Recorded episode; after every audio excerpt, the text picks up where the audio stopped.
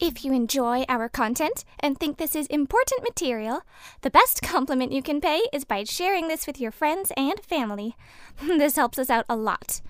Also, if you enjoyed today's program, please like, comment, share, and subscribe to this podcast. We would love to hear from you.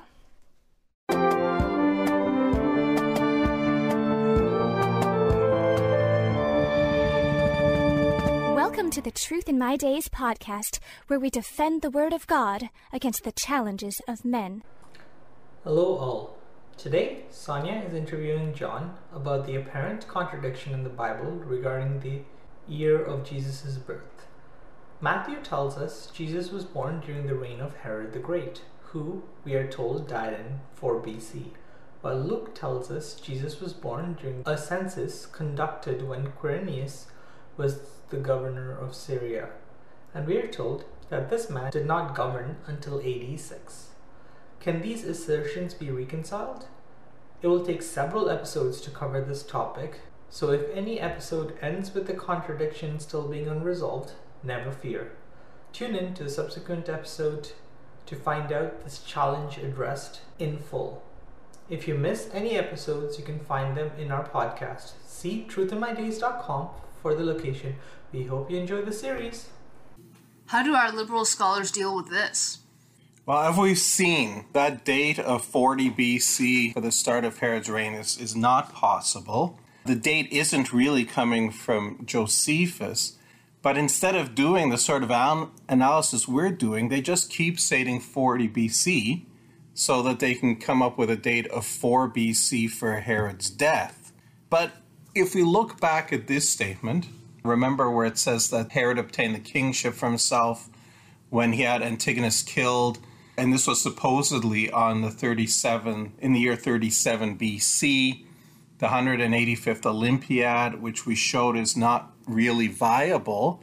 If we continue that quote, we read this that this happened as if a periodical revolution of calamities had returned since that which befell the Jews under Pompey. For the Jews were taken by him on the same day, and this was after 27 years' time. So Josephus here gives us another time indicator that this happened 27 years after Pompey captured Jerusalem, but that happened in the year 63 BC. So this takes us now to 36 BC, not 37 BC. Okay, so once again, it's three years after 39 BC, not 40 BC. And then there's more. We have to ask the question of how did Josephus count regnal years? What's a regnal year? This has to do with how the ancients counted a period of a man's reign. There are two different ways to do it uh, what's called inclusive and what's called factual. An inclusive would include the partial year of ascension as a full year. So, in other words, if a king took the throne with only one month left in that calendar year, it would still be counted as a full year for his reign. Uh, the factual method actually counted only full years. It account for partial years, like having fractions or anything like that? Generally, no. We do that today, of course. The question is, how did Josephus do it? Because this becomes crucial to see how many years we can attribute to Herod. Now, we read Steinmann from In From Abraham to Paul, he tells us every other reign in this period, including those of the Jewish high priests, are reckoned non inclusively by Josephus. So, in other words, where it's factually. So that means that we should expect he did the same thing for Herod, which means that the partial 39 BC would not have been counted. When Josephus counts the years for Herod to be in power, it would have started from 38 BC. He was in power for 37 years, and that takes you to 1 BC, not 4 BC. Oh, okay, but what about the eclipse? Well, that's that's a, another interesting issue. I'll get to it in a moment. But there's another problem that you might remember. Okay, what about the fact that his sons dated their reign from 4 or 3 BC?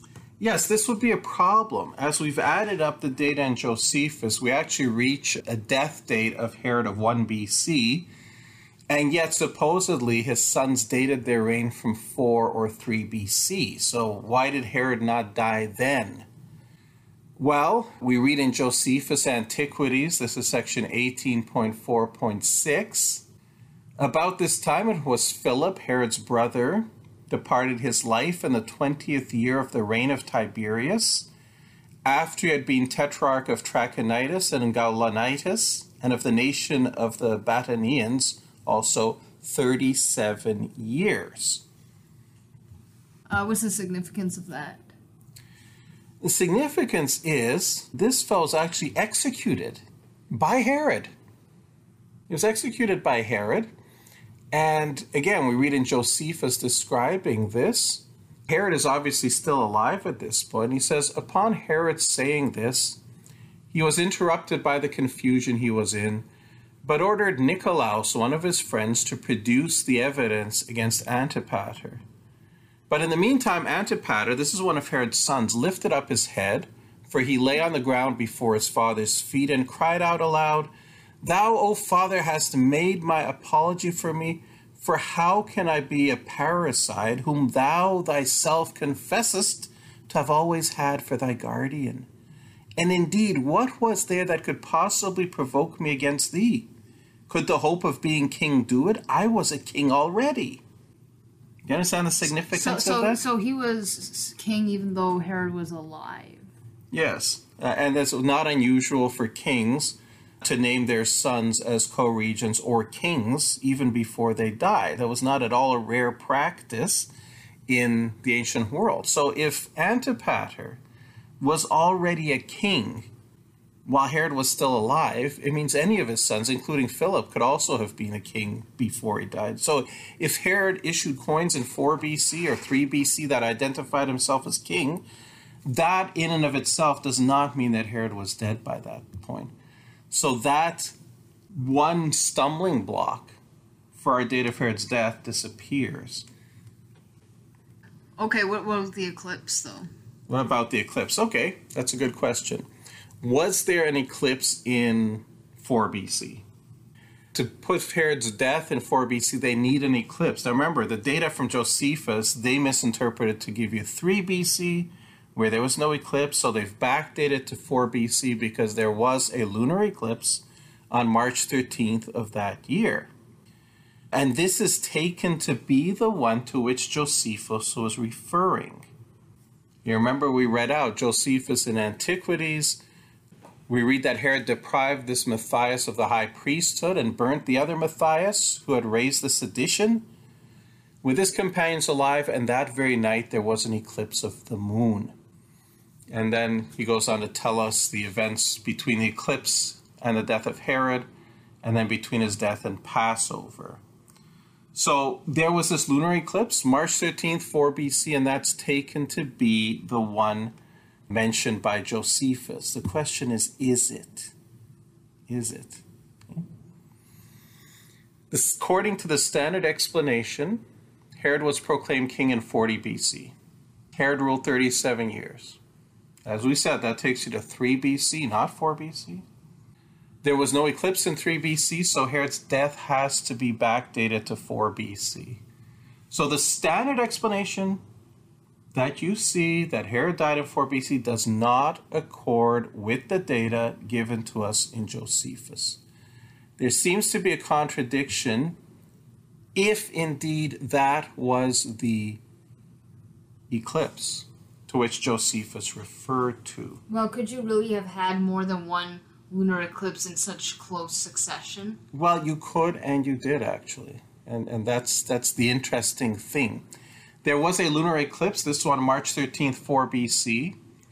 There were no lunar eclipses in 3 BC, as we've said, or 2 BC, but there were two lunar eclipses in 1 BC, which is the very year on which Josephus' data converges. Now, the March 13th, 4 BC lunar eclipse, we have a problem here. It began after midnight local time.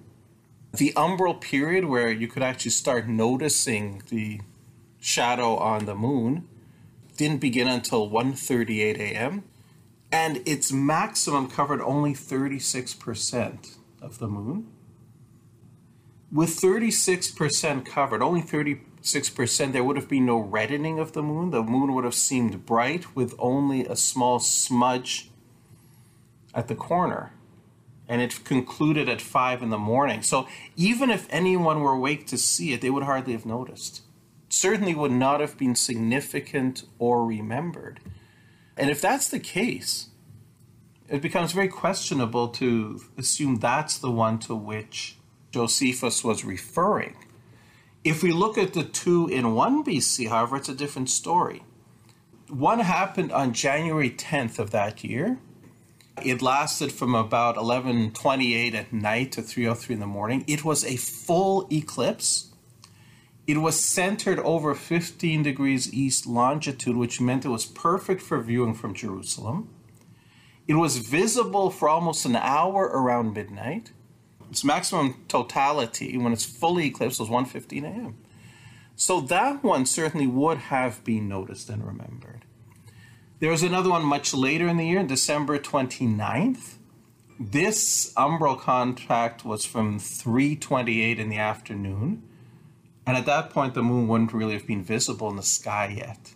And this was 53% eclipsed. So there were two, two lunar eclipses near 1 BC, both of which were a better candidate to be noticed than the one in 4 BC, which almost certainly would not have been noticed.